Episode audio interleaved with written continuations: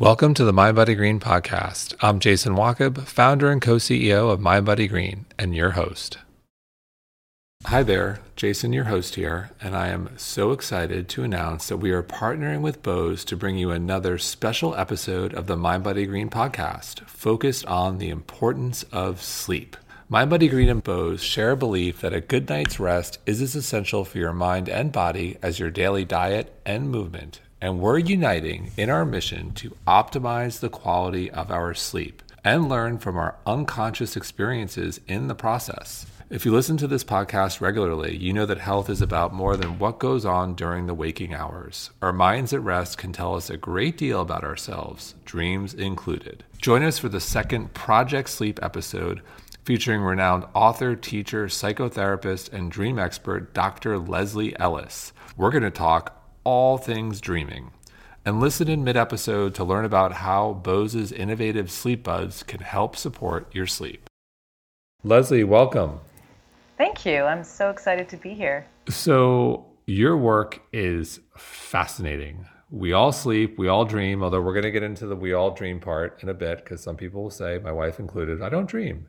So, can you walk us through what exactly you do and, and the why behind dream therapy? Okay, exactly what I do is kind of hard to pin down because I'm doing a lot of different things, but they are pretty much all related to dreams. So I do dream therapy. That is a, a, a small aspect of what I do. And I'll get into the why of it. I'll describe what else I'm doing as well. I, I wrote a book about dream work for therapists. I finished it just last year. And so I teach therapists how to do dream work. And because of COVID, everything's been moved online. So I've started an online course system for therapists, which wasn't always in my plan. So there's the, there's all of that. That's a project, I would say. And I still do some dream research and I lead dream groups. And so there, yeah, there's a lot of different aspects to what I do. But with dream therapy, I have been a therapist for 20 years, more than 20 years, and I think dreams are probably the most, um, if I had to pick one single tool that helps me in that work, it would be dreams because they, oh, there's so many reasons. But I would say one of the main reasons is that people come to therapy when they're stuck, first, stuck on something they can't figure out for themselves or their emotions are overwhelming them or something just feels like it's too much and they've gone probably around the same circles many times before they come to see me because people don't think about going to therapy usually until they're somewhat desperate i would say.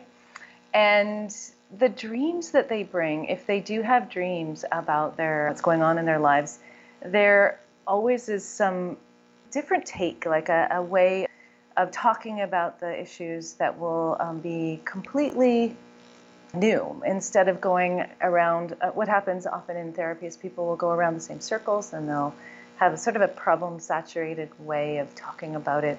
And i feel like the dreams give you a whole nother way to see things and there are always some way forward in a dream. They're not always obvious the solutions in dreams but it just feels like a creative take and it's coming directly from the person themselves. So because I'm just usually very, like, I don't have a deep, intimate understanding of their life history and where they've been. So it's really hard for me to say much about what they what they're asking. And so the dreams have a way of pulling uh, information from their entire life. And so if I can kind of walk into dreams and ask questions about those, I get a a very detailed, very personal look, and it's always unexpected. So it makes it really fun as well. Fun for the client too. So th- there's so much to unpack there. I'll start with how can the average person listening right now start to better understand their dreams and you know what does that process look like in terms of the practices whether it's writing them down whether it's just in general i'm listening I dream. How, what can I learn from my dreams? And, and where should I start?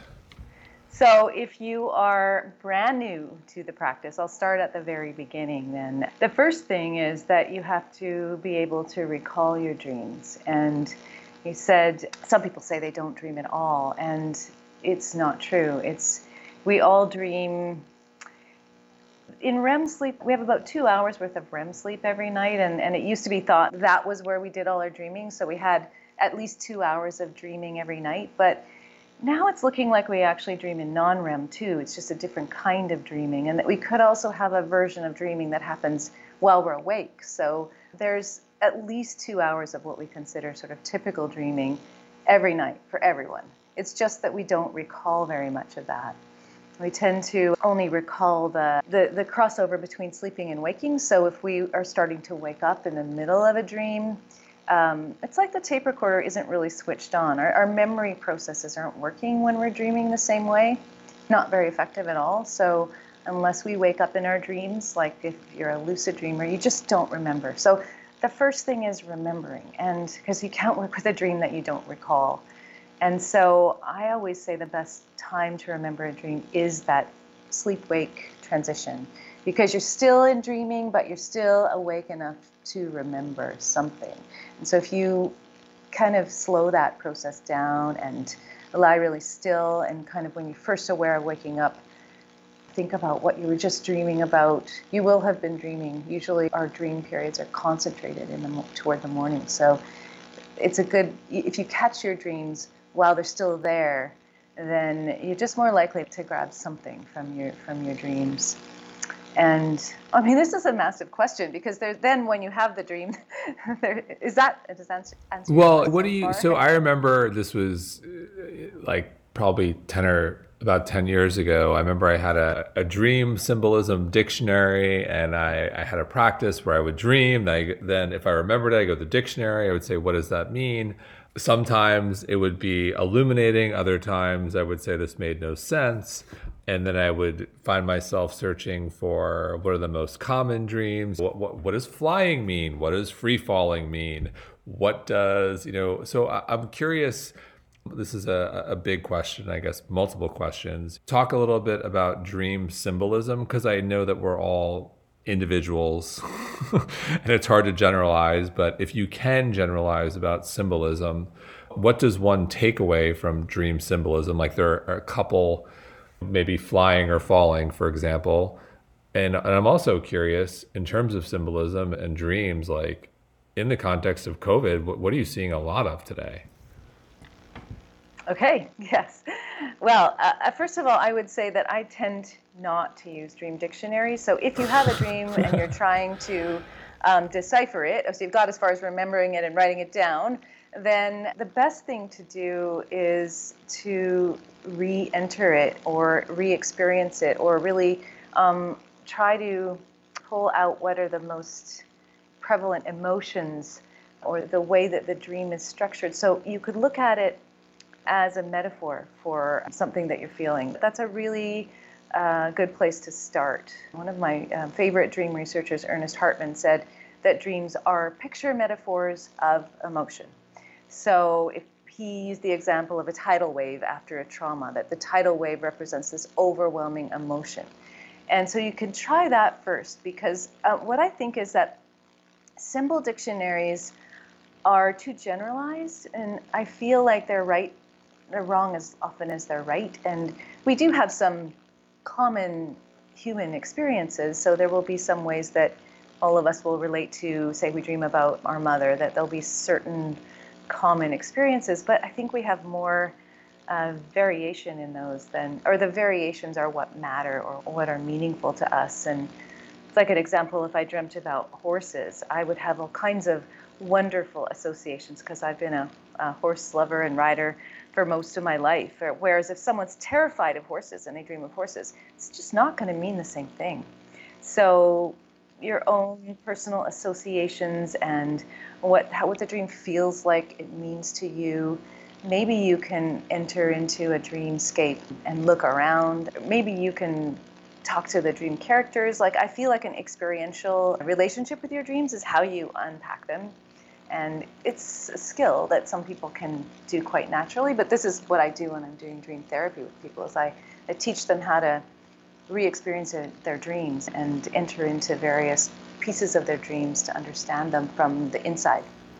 Yeah, I, think it's a fair point on uh, symbolism. For example, I'm an entrepreneur. I, I, I, dream quite often about climbing a hill. I'm like, okay, metaphorical, like makes sense. I feel like I'm always climbing. The hill keeps on getting steeper. There's some days that hill feels very steep, and other days maybe not so steep. I get it. And then I have other dreams where can't necessarily make sense. I'm curious.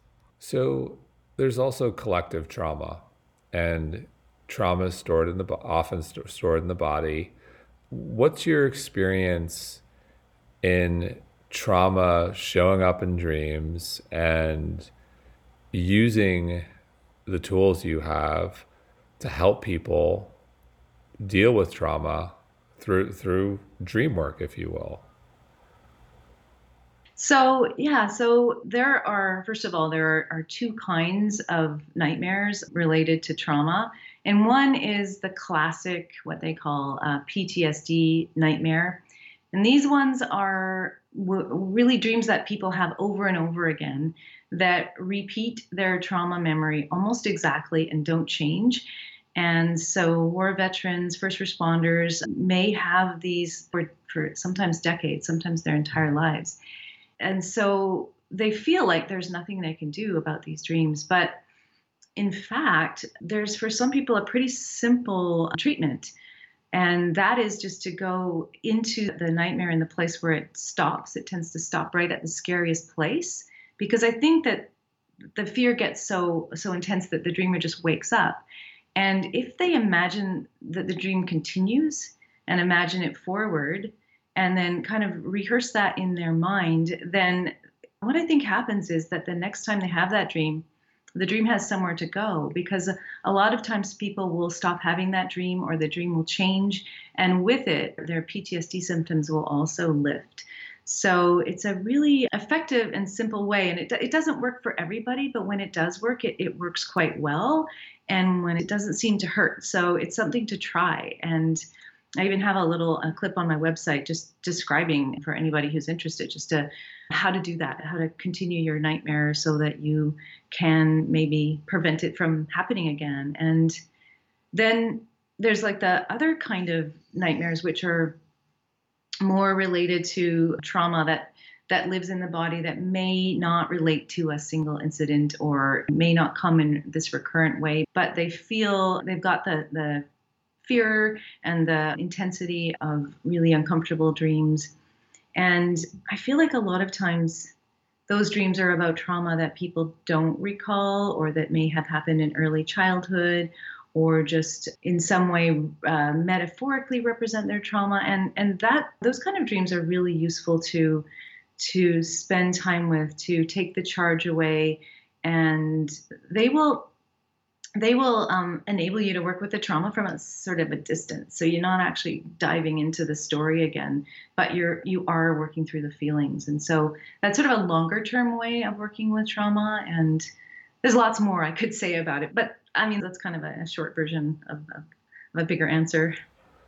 So in terms of dream interpretation this idea of making our dreams work for us, what are we still getting wrong? Like, how, how has the field evolved? And it, to me, when I think of you know, personal development, doing the work. A lot of us want to become the best version of ourselves, deal with our issues and crap dreams don't necessarily or they're not the front of the line in terms of like working through our issues working through our stuff. Why do you think that is? And just why doesn't it get why doesn't it get the attention? How has the field changed? And just how do we make our dreams work for us? So i think one of the reasons that dreams get kind of short shrift is that when people have dreams their initial take is kind of sometimes it's wow that was amazing. I should really i should really do something with this dream because i felt transported and it felt important. But a lot of times the response is well that was just a whole bunch of strangeness and doesn't mean anything. And i i think that if you have that latter attitude toward dreams where you don't really see them as useful or making any sense, then you're going to dismiss them too readily, which I think a lot of people do.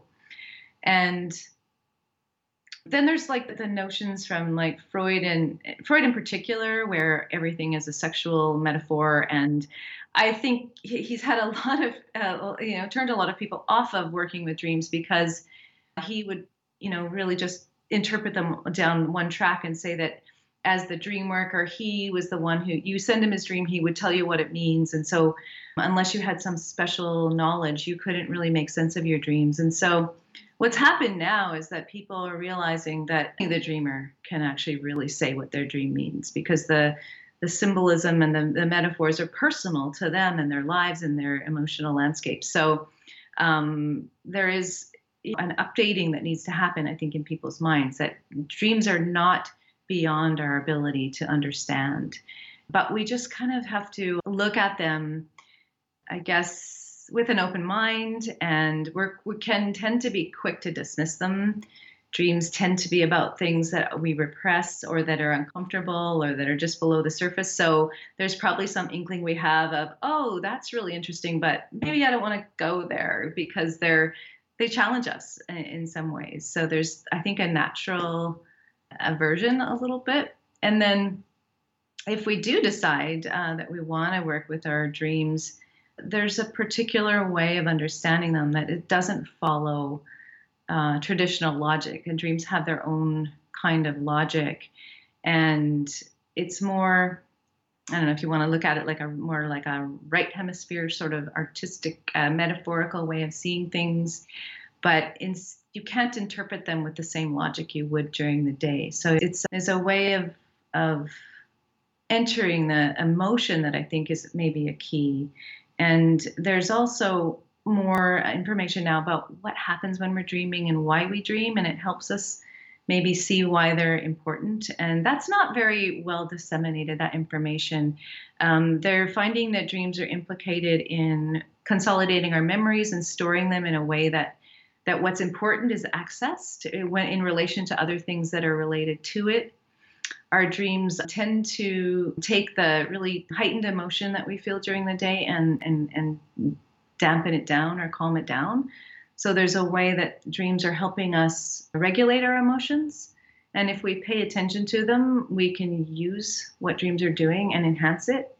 And so there's lots of really good reasons to work with dreams. It's just that it I think people that once they start, I would say, once people start getting a handle on their dreams and exploring them and fe- feeling what their benefits are, then they're converted and, and they get very keen on it. But at first, it just seems like they're crazy, nonsensical, and what's the point of doing it? So I think until you experience an aha moment from a dream, you might be biased against your dreams.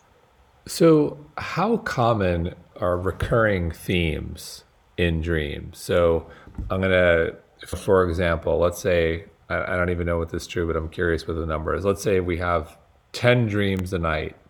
We remember two, and one of them is new and nonsensical, and one is like a, a theme that we, we see a lot. So I'm curious, can, we just start with the number? Like, what is the average person? How many dreams do we dream? I'm curious how long do they last how many and then how many do we actually remember and how many like of the the concepts like how i know it's hard to generalize but how many are sort of recurring concepts for people so we don't really know how many dreams we have we know that we have four or five REM periods per night, and that we our dreams are concentrated in those periods. But that looks like we also dream outside of REM. So we really we can look at people's sleep architecture and say, oh, here's they're in REM and they're probably dreaming, but mostly we have to rely on what they tell us, and we only remember a fraction of what we dream. So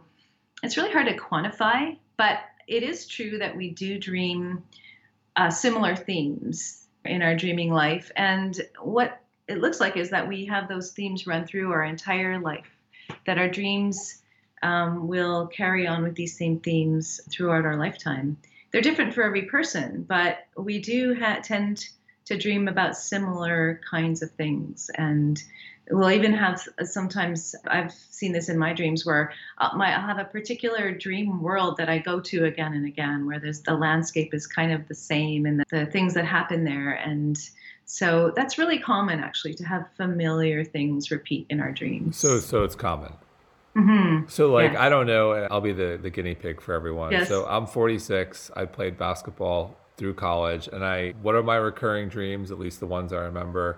Late for practice, or I, I, get, I get that a lot, late for practice. And I also get showing up to an exam and was totally unprepared, didn't know it was happening. Like all of a sudden there was a final or exam or like not going to graduate. And like the reality is like those things were real concerns for me back in the day. but I'm like, is this just my punishment for not being as uh, studious as I should have been in in college, or is there something? But I, those are the two that I always, and then the climbing metaphor I get a lot. Being an entrepreneur, I definitely have that every once in a while. I'm like, I'm on it. I'm just climbing. I'm just climbing.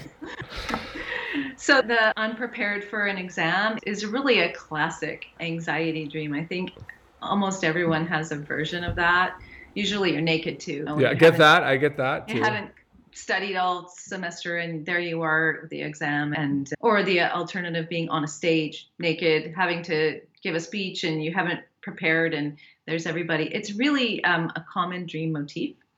And then i think you can generalize and say okay there's something that you're not feeling prepared for. Probably that emotion carries through into your um, current life and it pulls on your it has this whole palette of memories to pick from. So it'll just pick one where maybe that feeling was most acute and go yeah this is like this. And the question to ask of a dream like that is well what in in my life right now feels like that? It's not punishment it's more like ah there's something maybe that you're not quite feeling prepared for in in your current situation and then there'll be all kinds of details in your dream that will help you tease it out in you know more more detail than that. And so i think that like i unpacked a dream like that as uh, i think i got a blog post about it. And i went into detail about this classic anxiety dream. And for this person it there was a lot more to it than that. And the dream details were helpful in oh, here's what i can do about feeling unprepared or not feeling like I'm up to up to speed here, not feeling like I'm doing this well enough, things like that. And so I feel like even that very classic dream has nuances to it that you can that can help not just go, well, yeah, yep, I can totally see why I'm having that dream, but will also give you maybe some ideas about what to do about it. So is it just me, but those couple of recurring dreams that I have, late to practice or not prepared, seem to yeah. be around a specific period in my life, high school, college. Is that, mm-hmm. and I'm 46. I'm like, can I let this go? Or does that, does, do, is there something interesting about the time periods that, that tend to show up in our dreams in our lives, whether it's childhood, teenage years, adult, or is there, it doesn't matter? I'm curious. I, I can't say that I'm sure about that. I just know that a lot of dreams do refer back to adolescence in particular.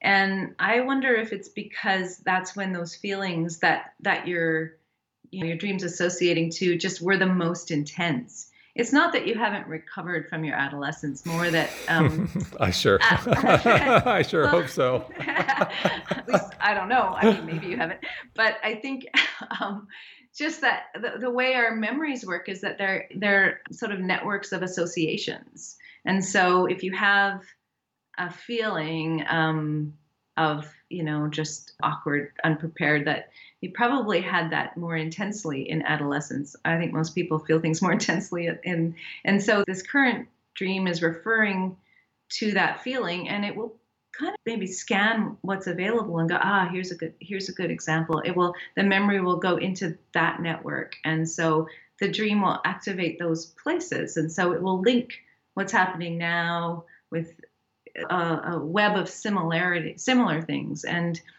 it does seem to pick up a lot of things from adolescence. And I think it picks up the things that we felt most intensely is my guess about it. Nobody knows for sure. Sure. It makes sense. It makes sense. So I love the notion that our dream li- our dream lives don't follow the same quote unquote rules as the waking hours. So I love that from you. Can you talk a little bit about that? And are there scenarios where fantasies, dreams should become reality if they're occupying so much of our dream space?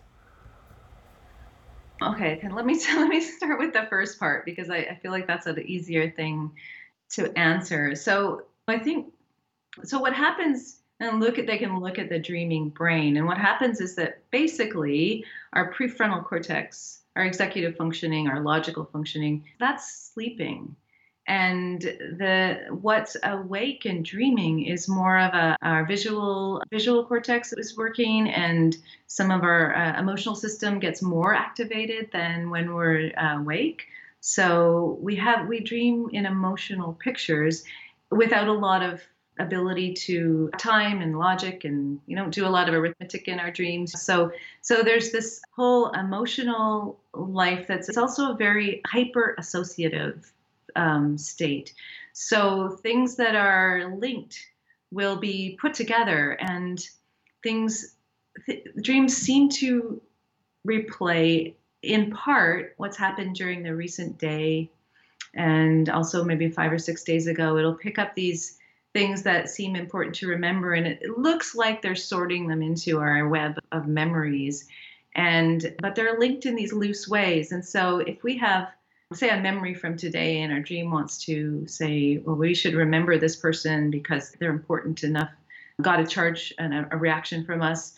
So if they got a reaction from us, then the person might show up in our dream, but not the context. Not the not that you were in a cafe. They might put you in a, a whole different scene. Dreams will piece together stuff from different times and places and only pick out just what they dream whatever makes your dreams considers the salient bits. And so it looks it looks bizarre but there's a sense to it that that is like if you were drawing maybe mind maps or like drawing associations your dream can jump from one thing to another. It can uh, it's like when you're daydreaming if you let your mind wander it's kind of similar to that state where your mind can go, oh, I was thinking about my this great meal I just had, and then I remember this time we had dinner at that great place in you know Italy, and then I remember riding my bike. Like it will, you know how your mind can do that. It, it's like dreaming is like that, but on steroids. If that helps. no, that's so. You mentioned daydreaming, can we use is daydreaming an effective tool for expanding our mind and you know tapping into our consciousness? Like are we not talking about daydreaming tends to have this negative connotation. Like should, should we be focused on daydreaming.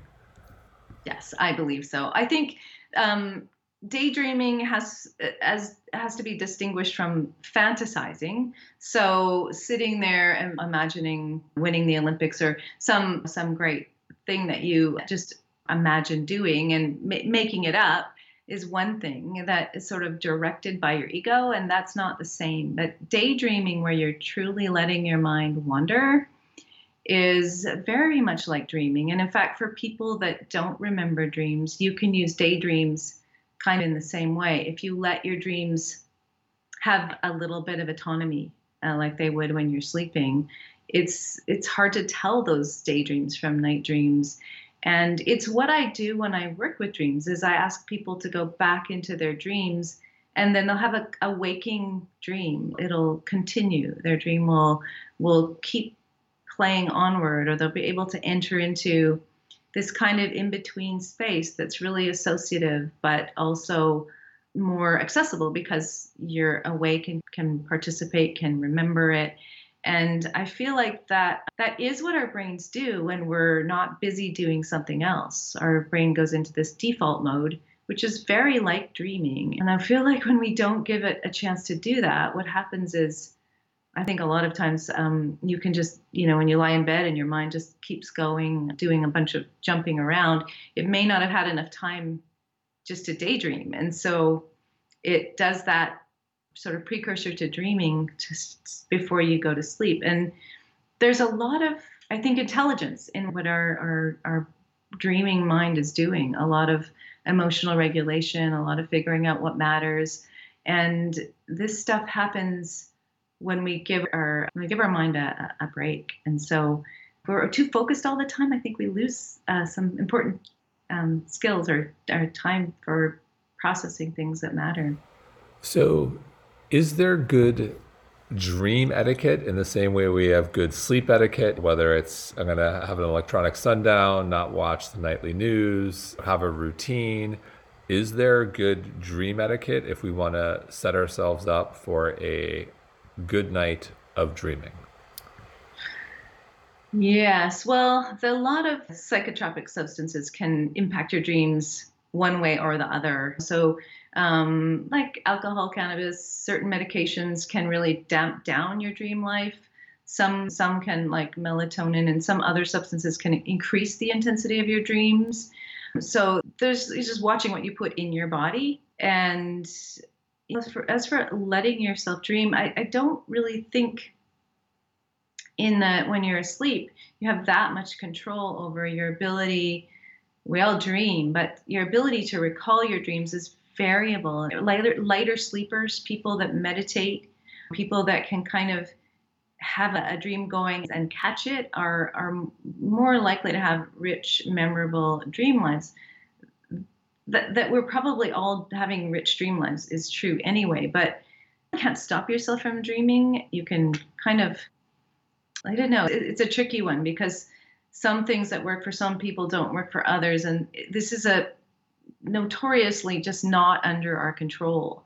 I think if you want to have dreams that you remember, you do need to give yourself time to sleep. And ideally, you don't have to cut your sleep up in the morning. That would be one thing I would suggest is that our dreams get more and more um, concentrated in REM toward the morning. Our REM periods get longer and longer through the night. And so the the last thing in the morning, those are probably the most interesting dreams so if you want to have them, then ideally you let yourself sleep until you wake up naturally. You give yourself enough time to go through that whole sleep cycle. You don't cut your sleep cycle off at the end.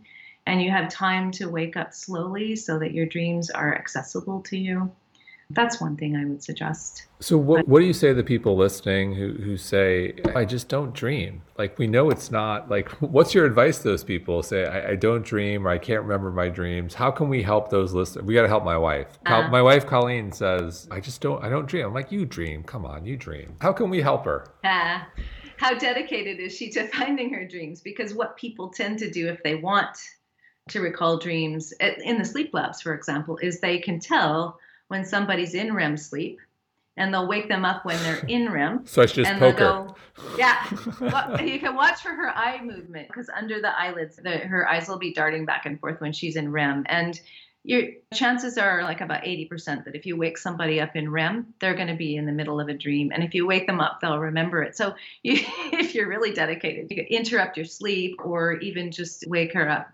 early in the morning before she's awake and she'll be in a REM very likely in a REM sleep and go, okay, were you, what were you, where were you just now? Were you dreaming? And if you catch someone in the middle of a dream, it's much more likely that they'll remember it. So I'll wait hmm. till our four year old wakes her up and then I will ask her the question. I will not wake her up. Yeah, I, I know. Or the problem with also is that if you wake up and you immediately switch on to task mode and you, you jump very quickly transition into your day, you're not going to catch the dreams that are there. They're usually they can be kind of slippery. They can be kind of hard to catch if you're if you don't stay like with one foot in the dream state.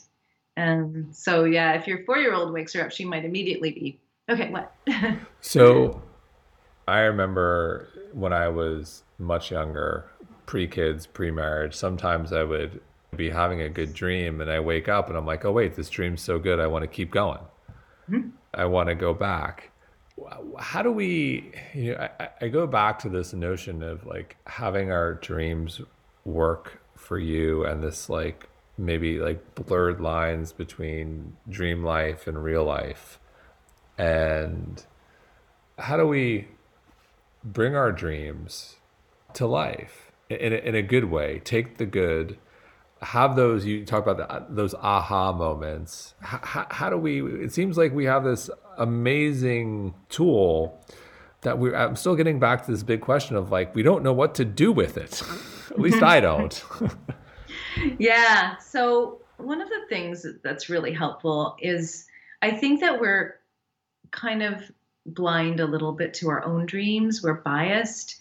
We tend to dream about things that we repress or that are like when you would call our shadow, things that we don't necessarily want to see about ourselves, the things that a really good friend will point out to you, but you're kind of like, yeah, you're right. But I, uh, so it's hard to access your own dreams in a really honest way. I think, like, I know a lot about how to work with dreams, but I'm not that great at working with my own.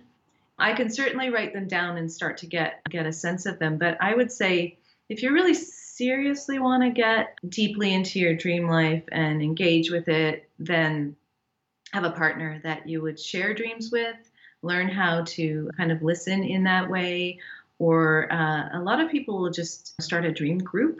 I'm involved in many dream groups, and what happens over time is that you get to know each other's dream lives and the themes repeat and it's possible you don't have to be a, a, therapist or have special training necessarily. There's a, a, a, group process developed by a man named montague ullman that's really democratic and takes a little bit of knowledge but it's something anybody can do. And people will meet every month and they'll share their dreams and t- talk about them and their dreams will follow them over a lifetime. They'll, there's a lot of really amazing things that can come from that including you get to know how people dream, and if something really shifts, it can be a, a warning. People have had medical diagnosis diagnoses come through their dreams, things like they're that are clearly saying something's wrong with your body. Go get this checked out, and they've been life saving in some cases. So, wow. um, yeah, and it, but it's not something like a one off because our dreams are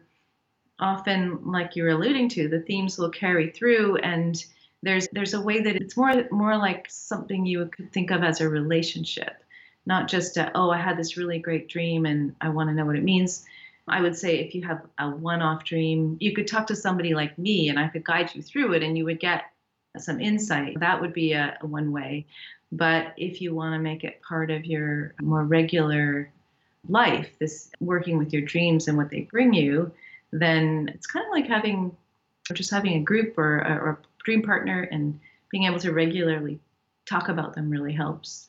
You can also incubate dreams, and this has been shown to, you know, in about maybe more than half the time help is if you've got a particular problem or an issue that you want your subconscious to go to work on, you write a question, sort of a general question, not too specific for your dreams. Um, write it down at night and record all your dreams for the next couple of days and treat those as though they are a response. And lots of times you'll get a sort of a creative answer, something relevant that you wouldn't have thought of in your sort of normal waking way. So that's a good way to use dreams. I, I, I love that. Instead of you've got a big question in life, people will say meditate on it or ask around. It's ask your dreams and, and see what unfolds over the next couple of days. I like that. So it's not a futile exercise to say, you say to a kid, sweet dreams, or think about ice cream tomorrow or the big trip. So like that's actually not a futile exercise. Like there, there's something to that. Like to set yourself going back to like setting your dreams up for success. That's not all window dressing. Not at all. I mean, there's it's well documented that during sleep we we learn if we've learned a task and then we go to like say repeat it, we'll be um, 10% better at it after having slept.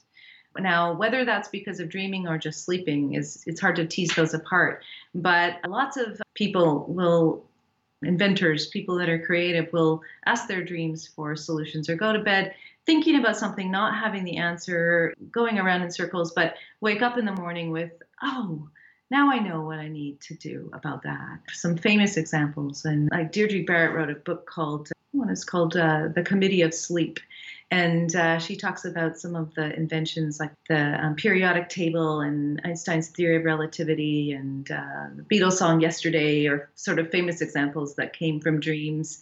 And they're usually problems that someone, like, I wouldn't necessarily come up with the theory of relativity in my dreams, but if I was Einstein and I'd been thinking about this for a long time and just didn't quite have the that creative leap, the, the dreaming process is what brings that creative leap once you've got all of the, the background information you need and you've been wrestling with a problem sleeping on it really is a thing you do get you do get answers that that come from some other sort of more outside the box kind of um, place so what's the biggest misconception about dreaming in your opinion Ooh, there's a few. I would say one of them is like a lot of people think that they don't dream. That's a big one. The people that don't recall their dreams, and really, it's a thing. It's a problem of dream recall, not dreaming.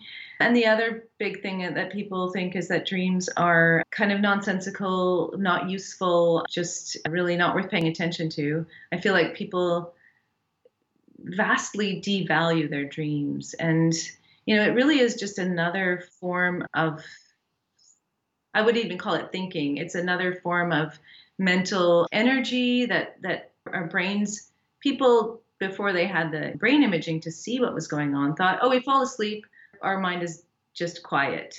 But in, in REM sleep, our brain is more active than when we're awake. So there's a lot going on that we can tap into. And so I feel like there's it's just another another form of creativity and mental activity that that gets wasted or it doesn't get wasted it still does its thing but that it just it's devalued and people feel like it's just not a useful uh, a useful activity and, and i've just found it to be so profoundly useful and has helped me in mostly i would say in the personal sort of emotional realms where things that have really troubled me have really I've made sense of them through dream work. I've been able to move forward through through situations that I've worked with people that have been traumatized or have, have been grieving something deeply and not really able to recover from this grief and the dreaming has helped them tremendously. And so i feel like yeah people really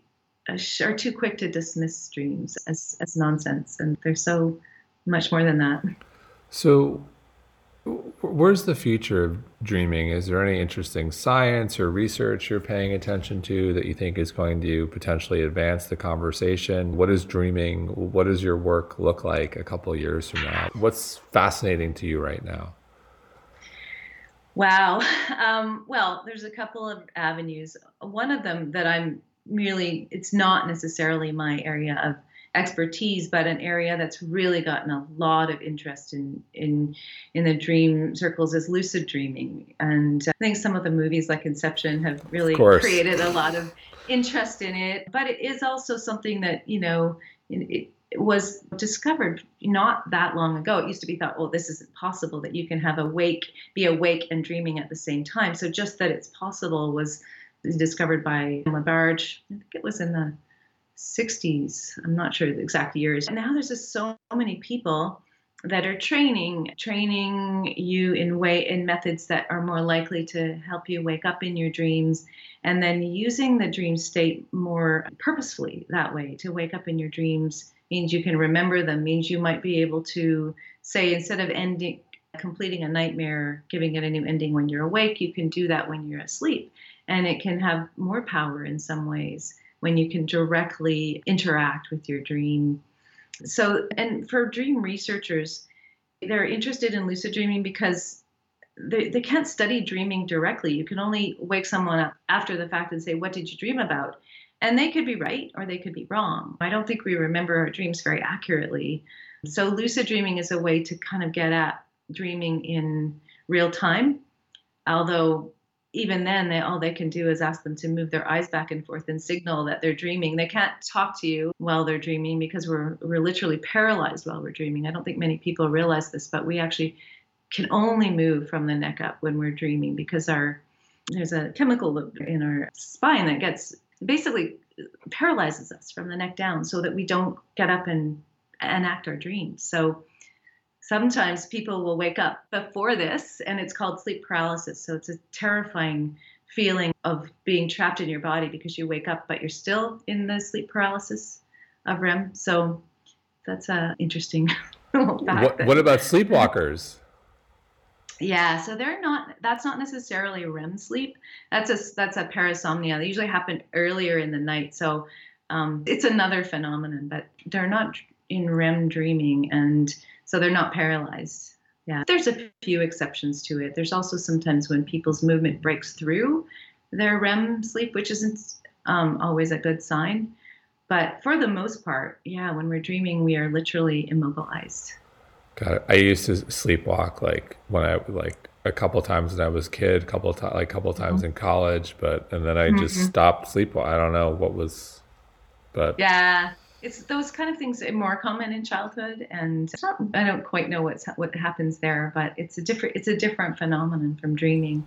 And one other on that subject, my, my true last question, something else kids experience and then sometimes adults experience night terrors where mm. they're like uncontrollable they're screaming you're like shaking they don't know what's going on. Like that happens in i think kids more frequently and sometimes adults. Can you just briefly uh, got to touch on we're, we're, touching on everything. So yeah. I'd be remiss so not to ask. that's another parasomnia. It's not a dream. It's it, and it is very common in, ch- in children and mostly they grow out of it. But it happens in earlier in the night. So so nightmares happen usually the second half of the night and night terrors are more like to after sleep onset. And there, there it's it seems like a, physiological response that it's not related to dreaming and there's no kids don't have any memory of it. They're they look like they're really terrified but if you wake them up they won't remember what just happened and they're they're in a really deep sleep. So in fact it's probably better just to let them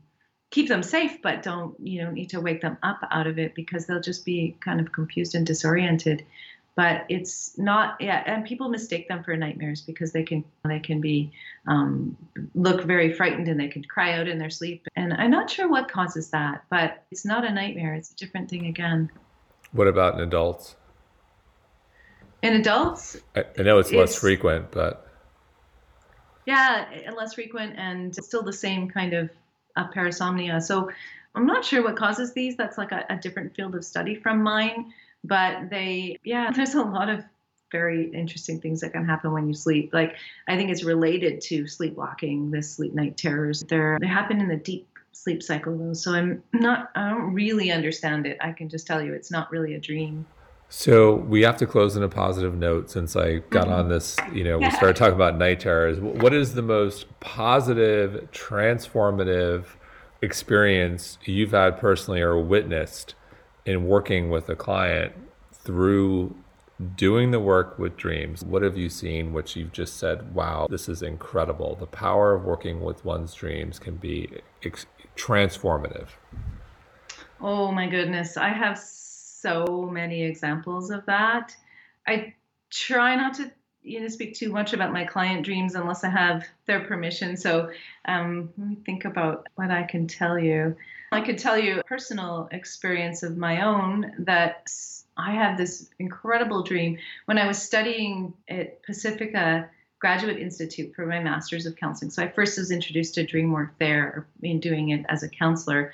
I, as part of it, went to see a Jungian analyst. And so part of that is working with dreams. And I had this amazing dream that was, it was about, well, I was born two months premature. I was very lucky to survive that. And, and then I also had a, a near death experience when I was 17 and I nearly drowned in this um, river, really in, in rapids, and I got pulled under. And I had a dream that, that combined these two experiences that were both related by the fact that I nearly died. And, I had a, I actually had a, a very profound experience when I nearly died when I was 17. I nearly drowned, but I had a overall positive experience of it, I would say, in that I felt I felt like I got, I was under there so long I felt like I that I didn't I lost the need to breathe. I, I lost that desperate desperation for air.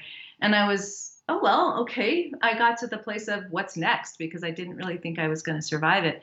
But I felt okay about it, which was shocking to me at that age. I just finished high school and I was going off to get on with my life and I was excited about that. And so this was pretty much the, I would say one of the most profound experiences of my life. But I hadn't really processed it. So this dream tied together my my birth where I nearly died and then this experience and the, and the image was of me and as a baby in a, a, glass box floating down the river being pulled in and it was just a very a symbolic way of representing all that and i worked with this dream with my jungian therapist and i can just say that i felt quite transported by the work we did i felt like he i just felt like he entered into that space with me where i felt so alone and just just accompanied me and and i can feel it, it was more of a physical experience than something we talked about, but I felt like something really shift for me because those experiences left me feeling quite alone in the world. That's how I felt. Just like there's just me. This gave me the sense of feeling accompanied and it made some massive shifts for me in in in realizing that there is help and there are ways to re even re-enter these profound places and be met there. And I I can't I don't think I can articulate the power of it effectively, but I can just say that that piece of dream work was so profound for me. It's what made me things like that. I've had a few experiences like that, and I've had clients who've had experiences like that working with me that have been just just deeply moving and that, that change you in ways that are or have a ripple effect that would be hard to quantify. They're just so massive, and th- those are the kind of things that make me think dream work is essential in and is part of my work and that has a, a power to to shift us in ways that you know i don't know what else could do it could do that because we have they come from our from really deep down and they they give an image for it that's so evocative and then if you work with that you just have a chance to really evolve beyond what that what that situation brought you and dreams seem to want that for us they seem to have some some sense of wanting to help us move forward. I, I would say that they're they don't always feel this way, but they're mostly more than benign. They're really helpful, really uh, trying to help us. Well said. And thank you for sharing your remarkable story. I, for one, am going to try to have better and more productive dreams than my being late for basketball practice or being unprepared i'm gonna i'm gonna i'm gonna get out of this i'm gonna have more productive better uh, better dreams uh, i'm gonna do the work leslie thank you so much for all the work you do and thank you for sharing your incredible personal story with us Oh, you're welcome. It's been my pleasure. I could talk about dreams uh, for as long as you want. So this has been just a treat for me. Thank awesome. you. Thank you so much. Mm-hmm.